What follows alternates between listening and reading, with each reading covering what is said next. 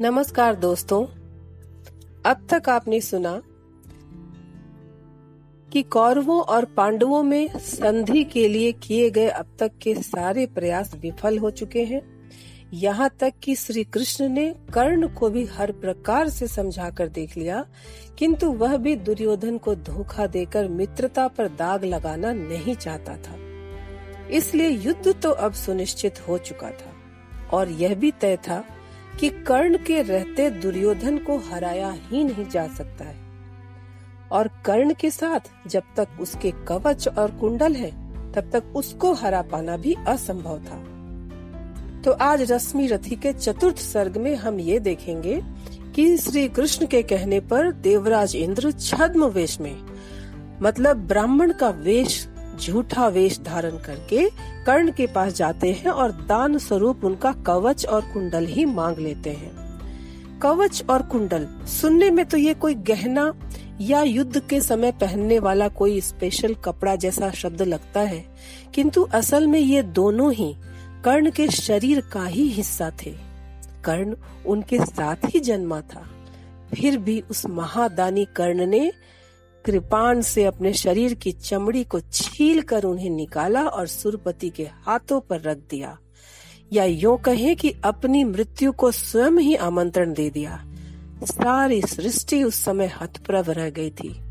स्वयं इंद्र भी यह अनुचित कुकृत्य करके ग्लानी से भर गए थे, फिर उन्होंने कर्ण को अपना अमोघ अस्त्र वरदान में दिया।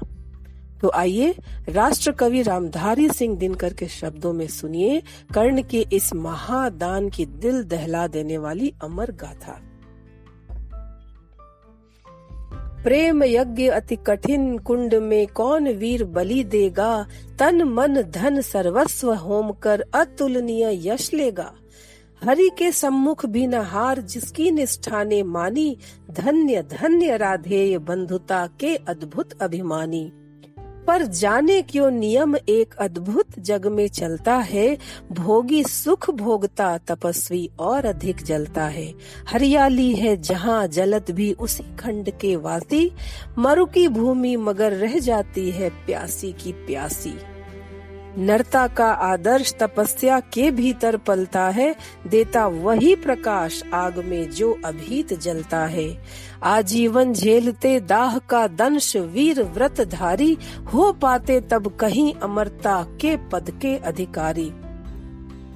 प्रण करना है सहज कठिन है, लेकिन उसे निभाना सबसे बड़ी जाँच है। व्रत का अंतिम मोल चुकाना। अंतिम मूल्य न दिया अगर तो और मूल्य देना क्या? करने लगे मोह प्राणों का तो फिर प्रण लेना क्या? सस्ती कीमत पर बिकती रहती जब तक कुर्बानी, तब तक सभी बने रह सकते हैं त्यागी बलिदानी। पर महँगी में मोल तपस्या का देना दुष्कर है। हंस कर दे यह मूल्य, न मिलता वह मनुष्य घर घर है। यह न स्वत्व का त्याग, दान तो जीवन का झरना है। रखना उसको रोक मृत्यु के पहले ही मरना है। किस पर करते वृक्ष? कृपा, यदि अपना फल देते हैं, गिरने से उसको संभाल क्यों रोक नहीं लेते हैं? ऋतु के बाद फलों का रुकना, डालों का सड़ना है, मोह दिखाना, देय वस्तु पर आत्मघात करना है। देते तरु इसलिए कि रेशों में मत कीट समाये रहे डालियाँ स्वस्थ और फिर नए नए फल आए। सरिता देती वारी की पाकर उसे सुपूरित घन हो, बरसे मेघ भरे फिर सरिता, उदित नया जीवन हो। आत्मदान के साथ जगत जीवन का रिजु नाता है। जो देता जितना बदले में उतना ही पाता है। व्रत का अंतिम मोल राम ने दिया त्याग सीता को। जीवन की संगिनी प्राण की मणि को, सुपुनीता को। दिया अस्थि देकर दधीची ने शिव के अंग कतर कर हरिश्चंद्र ने कफन मांगते हुए सत्य पर अड़कर। ईसा ने संसार हेतु शूली पर प्राण गंवाकर अंतिम मूल्य दिया। गांधी ने तीन गोलियाँ खाकर सुन अंतिम ललकार मोल मांगते हुए जीवन की सरमद ने हंसकर उतार दी त्वचा समूचे तन की। दान जगत का प्रकृत धर्म है। मनुष्य व्यर्थ डरता है। एक रोज तो हमें स्वयं सब कुछ देना पड़ता है। बचते वही समय पर जो सर्वस्व दान करते हैं। ऋतु का ज्ञान नहीं जिनको वे दे कर भी मरते हैं।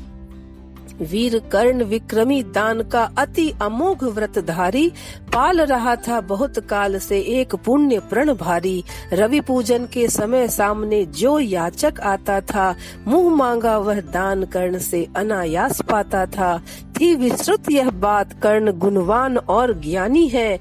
दीनों के अवलंब जगत के सर्वश्रेष्ठ दानी है। जाकर उनसे कहो, पड़ी जिस पर जैसी विपदा हो, गो धरती, गज, वाजी, मांग लो जो जितना भी चाहो। ना ही सुनी कहा किसी ने, कब इस दानी के मुख से। धन की कौन बिसात, प्राण भी दे सकते वे सुख से। और दान देने में वे कितने विनम्र रहते हैं। दीन याचकों से भी कैसे कैसे मधुर वचन कहते हैं। करते यो सत्कार की मानो हम हो नहीं भिखारी। वरन मांगते जो कुछ उसके न्याय सिद्ध अधिकारी। और उमड़ती है प्रसन्न दृग में कैसी जलधारा। मानो सौंप रहे हो हमको ही वे न्यास हमारा। फहर रही थी मुक्त चतुर्दिक यश की विमल पताका। कर्ण नाम पड़ गया दान की अतुलनीय महिमा का। श्रद्धा सहित नमन करते सुन नाम देश के ज्ञानी। अपना भाग्य समझ भजते थे उसे भाग्य हत प्राणी। तब कहते हैं, एक बार हटकर प्रत्यक्ष समर से। किया नियति ने वार कर्ण पर छिपकर पुण्य विवर से। व्रत का निकष दान था, अब की चढ़ी निकष पर काया, कठिन मूल्य मांगने सामने भाग्य देह धर आया। एक दिवस जब छोड़ रहे थे दिनमणि मध्य गगन को, कर्ण जानवी तीर खड़ा था मुद्रित किए नयन को। कटि तक डूबा हुआ सलिल में किसी ध्यान में रतसा अम्बुधि में आकटक निमज्जित कनक खचित परिवत्सा। विहग लता विरुद्ध वितान में तट पर चमक रहे थे। धूप, दीप, कर्पूर, फूल सब मिलकर महक रहे थे। पूरी कर पूजा उपासना ध्यान कर्ण ने खोला। इतने में ऊपर तट पर खरपात कहीं कुछ डोला। कहा, कर्ण ने कौन उधर है? बंधु सामने आओ। मैं प्रस्तुत हो चुका, स्वस्थ हो। निज आदेश सुनाओ। अपनी पीड़ा कहो, कर्ण सबका विनीत अनुचर है। यह विपन्न का सखा तुम्हारी सेवा में तत्पर है। मांगो मांगो, दान, अन्न या वसन, धाम या धन दू। अपना छोटा राज्य या कि यह क्षणिक क्षुद्र जीवन दू। मेघ भले लौटे उदास हो, किसी रोज सागर से याचक फिर सकते निराश पर नहीं कर्ण के घर से। पर का दुख हरण करने में ही अपना सुख माना। भाग्यहीन मैंने जीवन में और स्वाद क्या जाना? आओ उऋण बनू, तुमको भी न्यास देकर तुम्हारा उपकृत करो मुझे अपनी संचित निधि मुझसे लेकर। अरे, कौन है भिक्षु यहाँ पर? और कौन दाता है? अपना ही अधिकार मनुज नाना विधि से पाता है। कर पसार कर, जब भी तुम मुझसे कुछ ले लेते हो, तृप्त भाव से हेर मुझे क्या चीज़ नहीं देते हो? दीनों का संतोष, भाग्यहीनों की गदगद वाणी नयन कोर में भरा लबालब कृतज्ञता का पानी। हो जाना फिर हरा युगो से मुरझाए अधुरों का, पाना आशीर्वचन, प्रेम, विश्वास अनेक नरों का। गिरा, गहन सुन चकित, और मन ही मन कुछ भरमाया, लता ओट से एक विप्र सामने कर्ण के आया। कहा कि जय हो, हमने भी है सुनी, सुकीर्ति कहानी, नहीं आज कोई त्रिलोक में कहीं आपसा दानी। लोग दिव्य शत शत प्रमाण निष्ठा के बतलाते हैं, शिवी दधीची प्रहलाद कोटि में आप गिने जाते हैं। सबका है विश्वास, मृत्यु से आप न डर सकते हैं, हंसकर प्रण के लिए प्राण न्यौछावर कर सकते हैं। क्षुद्र पात्र हो मग्न कूप में जितना जल लेता है, उससे अधिक वारी सागर भी उसे नहीं देता है। अतः व्यर्थ है देख बड़ों को बड़ी वस्तु की आशा। किस्मत भी चाहिए, नहीं केवल ऊँची अभिलाषा। कहा कर्ण ने वृथा भाग्य से आप डरे जाते हैं। जो है सम्मुख खड़ा, उसे पहचान नहीं पाते हैं। विधि ने था क्या लिखा भाग्य में, खूब जानता हूँ मैं। बाहों को पर कहीं भाग्य से बलि मानता हूँ मैं। महाराज उद्यम से विधि का अंक पलट जाता है। किस्मत का पाशा, पौरुष से हार पलट जाता है। और उच्च अभिलाषाएँ तो मनुज मात्र का बल है। जगा जगा कर हमें वही तो रखती नित चंचल है। है।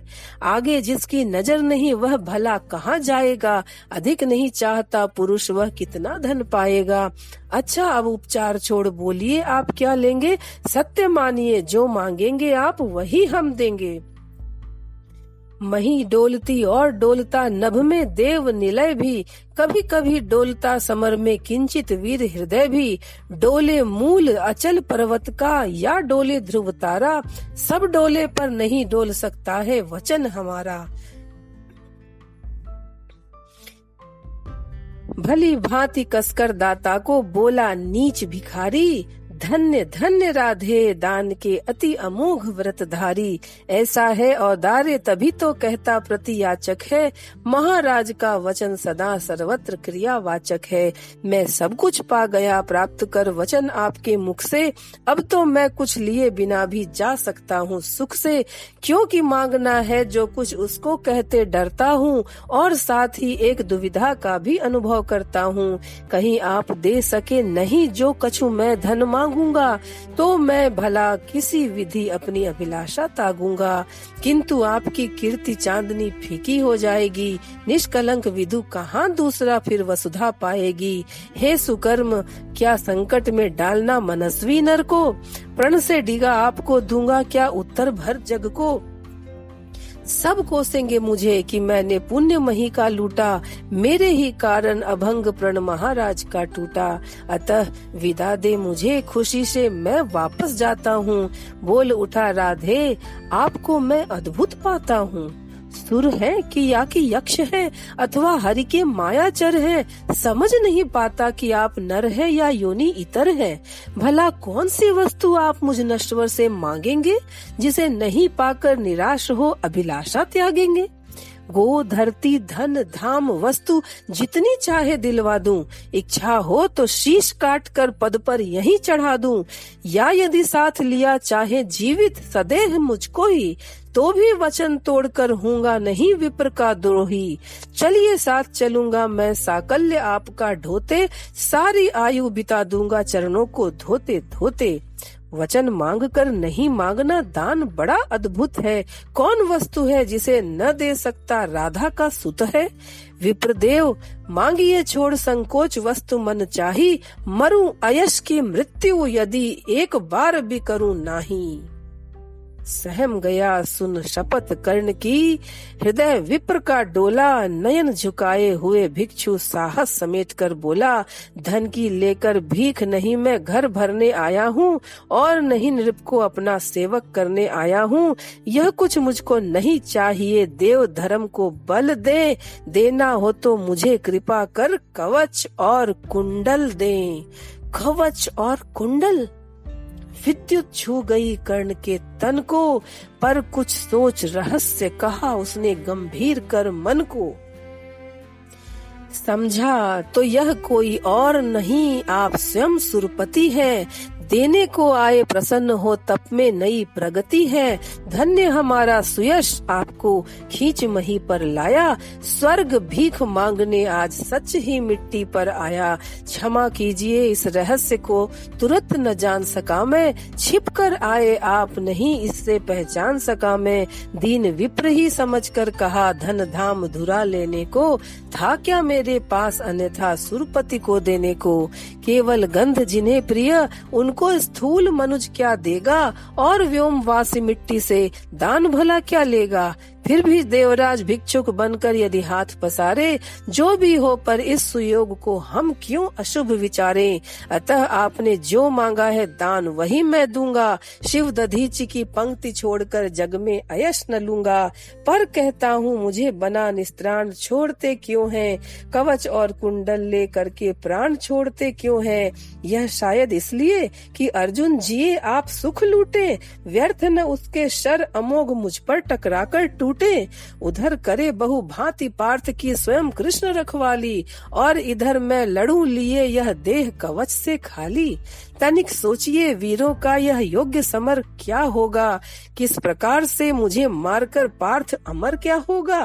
एक बाज का पंख तोड़कर करना अभय अपर को सुर को शोभे भले नीति यह नहीं शोभती नर को। और पार्थ यदि बिना लड़े ही जय के लिए विकल है तो कहता हूँ इस जय का भी एक उपाय सरल है। कहिए उसे, मोम की मेरी एक मूर्ति बनवाए, और काट कर उसे जगत में कर्ण जयी कहलाए।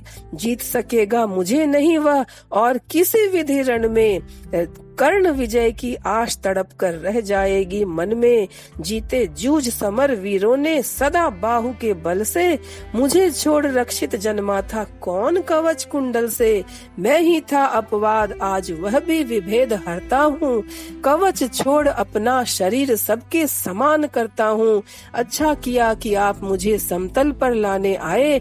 हर तनुत्र दैवीय मनुज सामान्य बनाने आए, अब न कहेगा जगत कर्ण को ईश्वरीय भी बल था, जीता वह इसलिए कि उसके पास कवच कुंडल था। महाराज, किस्मत ने मेरी, की न कौन अवहेला, किस आपत्ति गर्त में उसने मुझको नहीं ढकेला, जन्मा जाने कहाँ पला पद दलित सूत के कुल में, परिभव सहता रहा विफल प्रोत्साहन हित व्याकुल में। द्रोण देव से हो निराश वन में भृगुपति तक धाया, बड़ी भक्ति की पर बदले में शाप भयानक पाया। और दान जिसके कारण ही हुआ ख्यात में जग में, आए हैं बन विघ्न सामने आज विजय के मग में। ब्रह्मा के हित उचित मुझे क्या इस प्रकार छलना था? हवन डालते हुए यज्ञ में मुझको ही जलना था।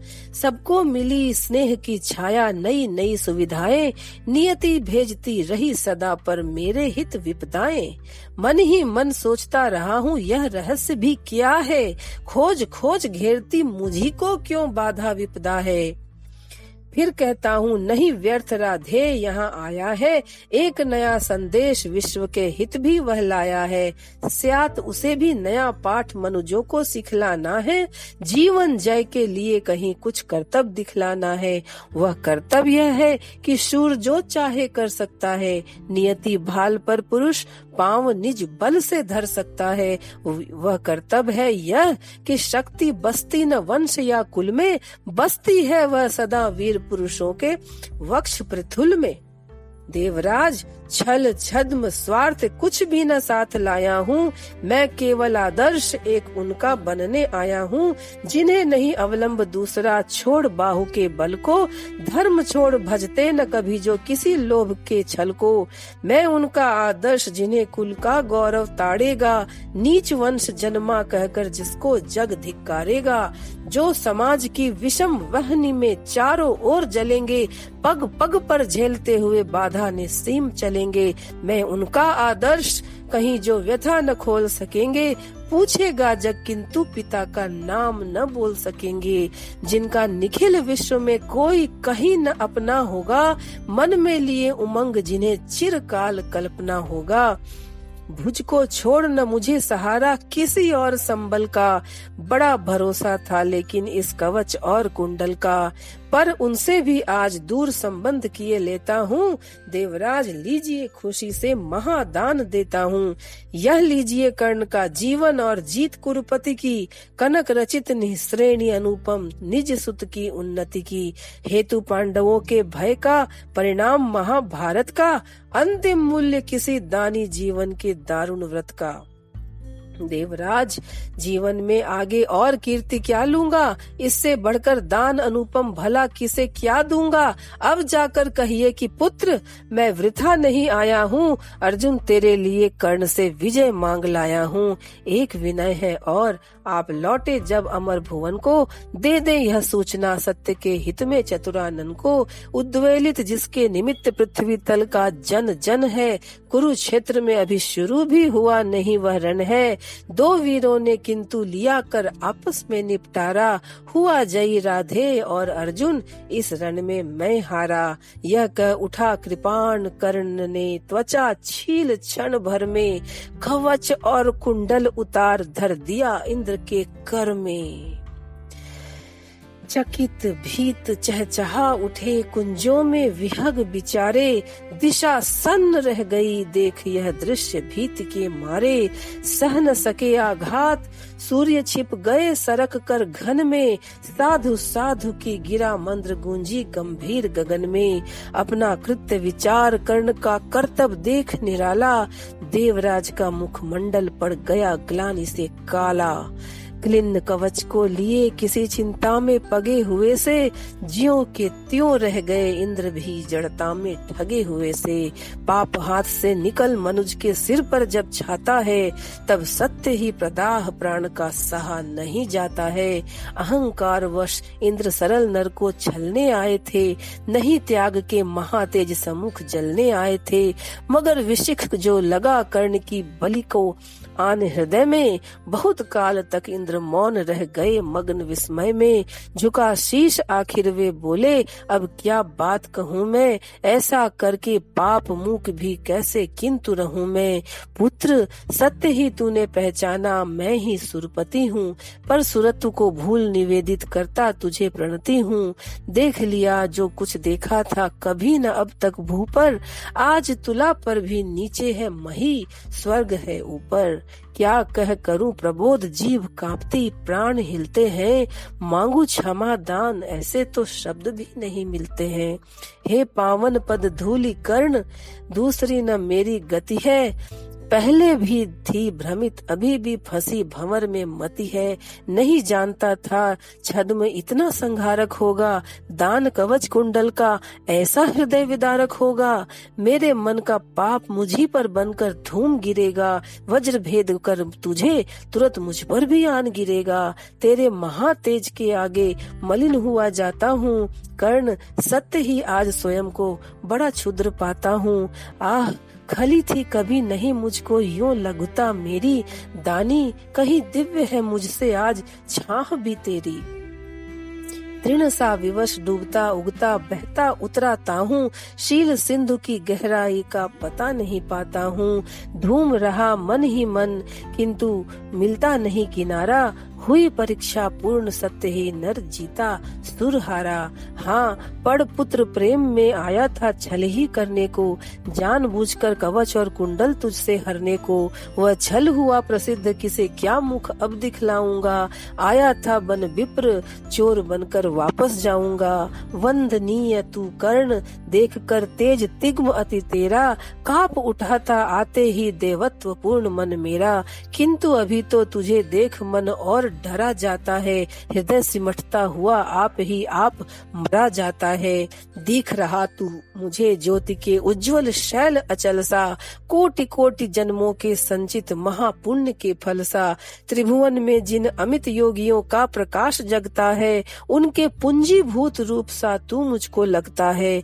खड़े दिखते जगन नियंता, पीछे तुझे मुझे गगन में, बड़े प्रेम से लिए तुझे ज्योतिर्मय आलिंगन में।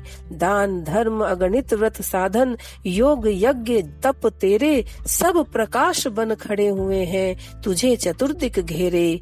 तू दानी, मैं कुटिल प्रवंचक। तू पवित्र, मैं पापी। तू देकर भी सुखी और मैं लेकर भी परितापी। तू पहुँचा है जहाँ कर्ण देवत्व न जा सकता है। इस महान पद को कोई मानव ही पा सकता है। देख न सकता अधिक और मैं कर्ण रूप यह तेरा। काट रहा है मुझे जानकर पाप भयानक मेरा। तेरे इस पावन स्वरूप में जितना ही पगता हूँ, उतना ही मैं और अधिक बरबर समान लगता हूँ। अतः कर्ण, कृपा कर यहाँ से तुरंत मुझे जाने दे। अपने इस दुर्दर्श तेज से त्राण मुझे पाने दे। मगर विदा होने से पहले एक कृपा यह कर तू। मुझ निष्ठुर से भी कोई ले मांग सोच कर वर्तू कहा, करने धन्य हुआ मैं, आज सभी कुछ देकर, देवराज, अब क्या होगा वरदान, नया कुछ लेकर? बस आशीष दीजिए, धर्म में मेरा भाव अचल हो, वही छत्र हो, वही मुकुट हो, वही कवच कुंडल हो। देवराज बोले कि कर्ण, यदि धर्म तुझे छोड़ेगा, निज रक्षा के लिए नया संबंध कहाँ जोड़ेगा, और धर्म को तू छोड़ेगा भला पुत्र किस भय से? अभी अभी रखा जब इतना ऊपर उसे विजय से। धर्म नहीं, मैंने तुझसे जो वस्तु हरण कर ली है, छल से कर आघात तुझे जो निस्सहायता दी है, उसे दूर या कम करने की है मुझको अभिलाषा, पर स्वेच्छा से नहीं पूजने देगा तू यह आशा, तू मांगे कुछ नहीं किंतु मुझको अवश्य देना है। मन का कठिन बोझ थोड़ा सा हल्का कर लेना है। ले अमोघ, यह अस्त्र काल को भी यह खा सकता है। इसका कोई वार किसी पर विफल नहीं जा सकता है। एक बार ही मगर काम तू इससे ले पाएगा, फिर यह तुरंत लौट कर मेरे पास चला जाएगा। अतः वत्स मत इसे चलाना, कभी वृथा चंचल हो। लेना काम तभी जब तुझको और न कोई बल हो। दानवीर, जय हो। महिमा का गान सभी जन गाए। देव और नर दोनों ही तेरा चरित्र अपनाए। दे अमोघ शरदान सिधारे देवराज अंबर को। व्रत का अंतिम मूल्य चुका कर गया कर्ण निज घर को। धन्यवाद।